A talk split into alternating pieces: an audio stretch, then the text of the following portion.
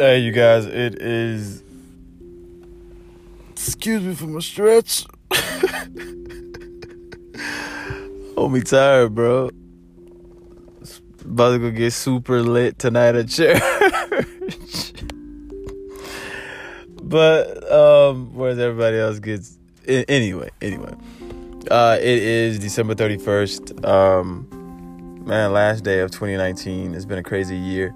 Um, ups, downs, lefts, and rights. Um, exciting, nonetheless. And as I said, you know, like a lot of people, like I don't know where you're gonna go. Like a lot of people meet up with friends. A lot of people just go out, you know, have a good time. And then like we have a lot of, um, like I said before my last podcast, like a lot of goals and a lot of desires, and you know, New Year's resolutions and just plans and thoughts and you know executions that we want to take. Um, just want to try to give this new year like a new perspective, right? Or like your plans a new perspective. So how about like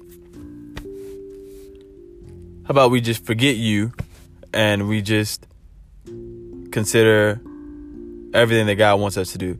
Because the things that like we want to do or the aspirations or the goals or the desires that we have may not be like anything that God wants us to do. Now, don't get me wrong. Like if it's about like if, if it's dealing with health, if it's dealing with, you know, family, yes, yes, exactly.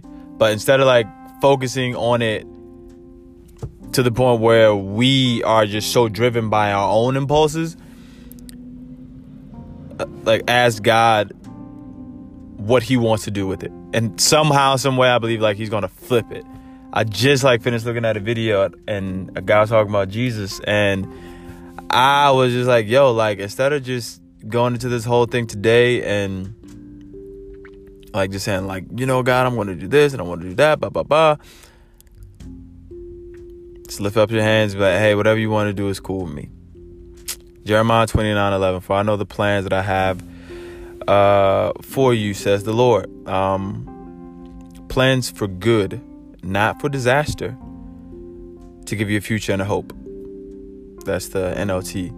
I thought that was a dope version of that. So, forget you.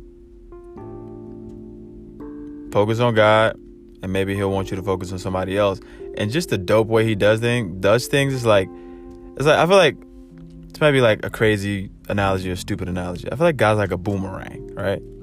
So like we'll take it and he's like, yo, just throw it as far and as hard as you can. Right? And that's almost like a, represent, a representation of our faith.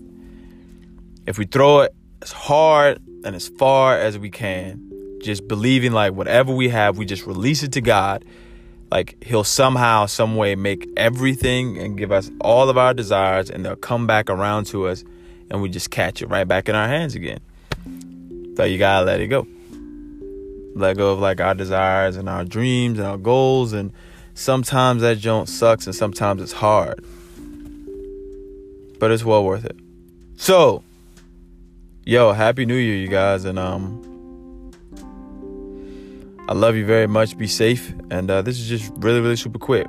But forget you. I'm. Nah, just uh try and think about things in a different perspective this year. This year's gonna be dope for you guys. Love you very much.